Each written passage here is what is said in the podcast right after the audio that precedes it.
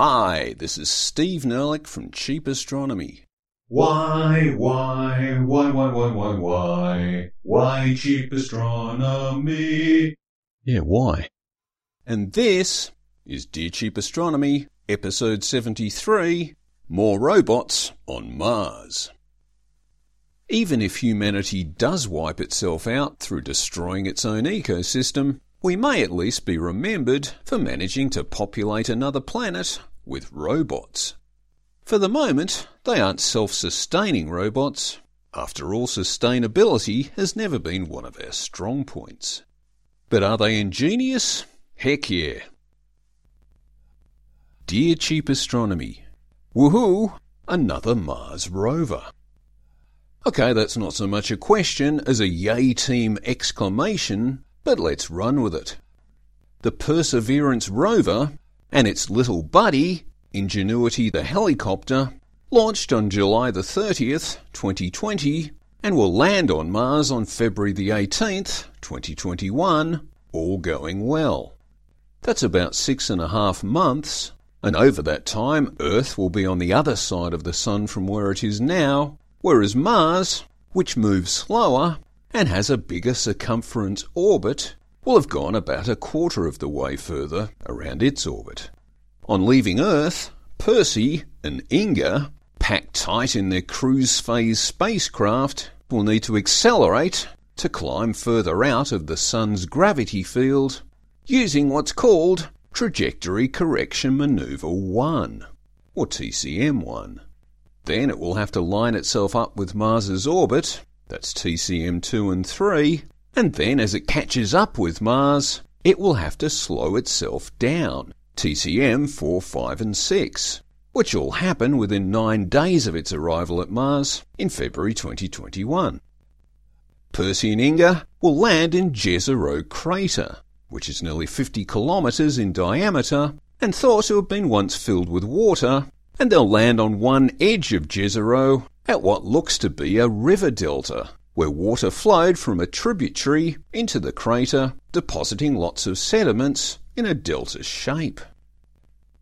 The main purpose of the mission is to find evidence of past life, while Curiosity's main purpose was to investigate the potential habitability of Mars.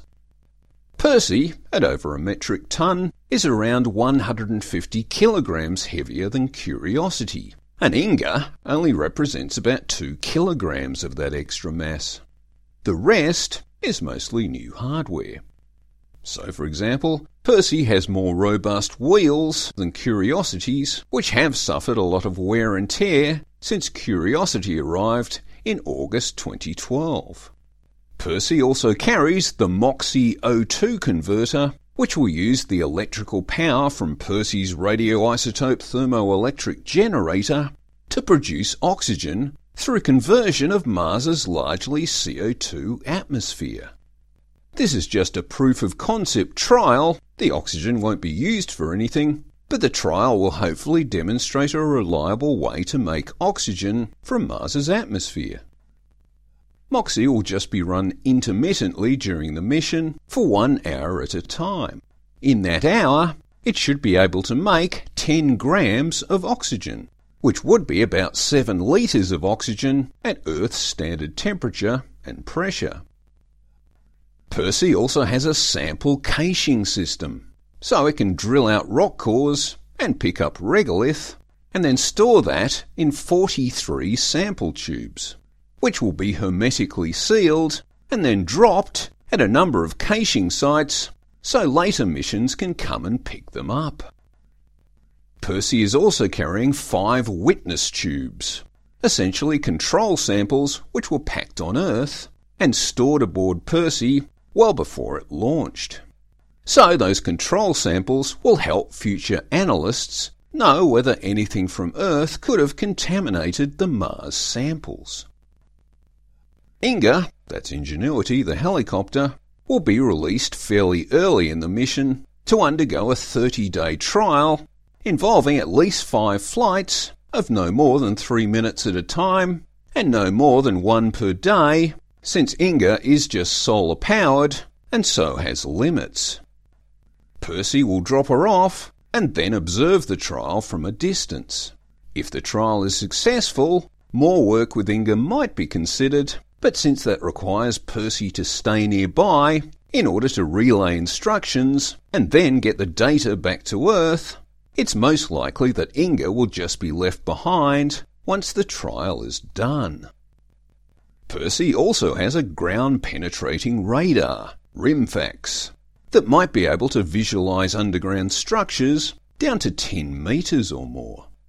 It also has SuperCam, an upgrade of Curiosity's ChemCam, which analysed rock chemistry by vaporising the rock surface with a laser and then spectroscopically analysing that vapour.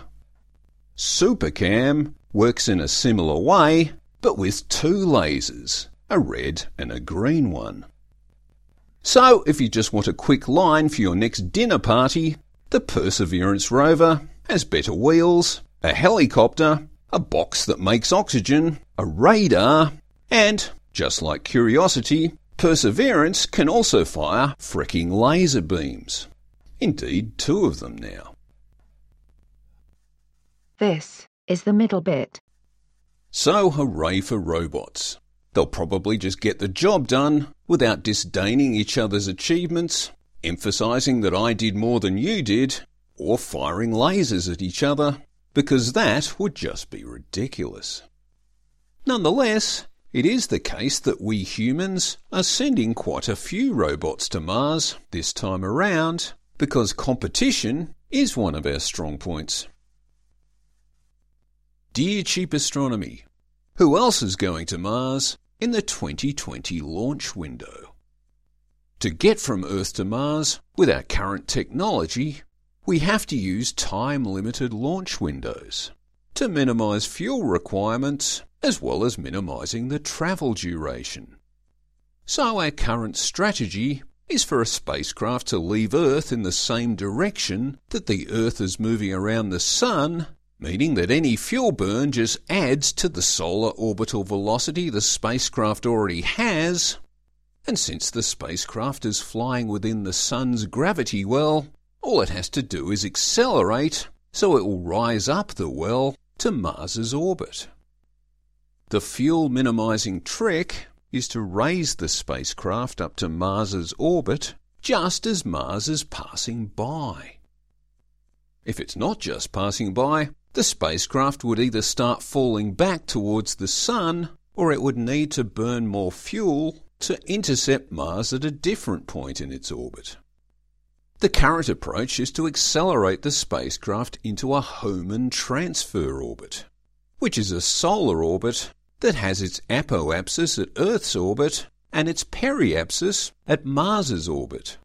This requires less fuel than you'd need to fully adopt the orbit Mars has, so what you're doing is following the Hohmann orbit, and providing Mars is there when you briefly intercept Mars's orbit, then Mars's gravity will grab you and keep you in its orbit.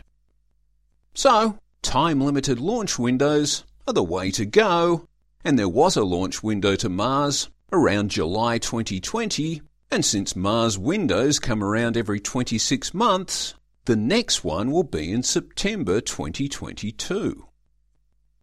For the July 2020 launch window, initially four spacecraft were scheduled to launch to Mars. However, the European Space Agency's ExoMars rover, which is now called the Rosalind Franklin, has been postponed until the 2022 launch window due to doubts about the reliability of its descent parachute. The ESA are understandably nervous since their ExoMars Schiaparelli lander crashed in 2016, where a subsequent review of the telemetry indicated the automated landing system had gone through all the phases of parachute deploy, braking thruster firing, and activation of ground systems while it was still more than three kilometres above the surface. Anyhow, the remaining three spacecraft, which all successfully launched, was the Hope orbiter, built by the United Arab Emirates, which launched on July 19, 2020.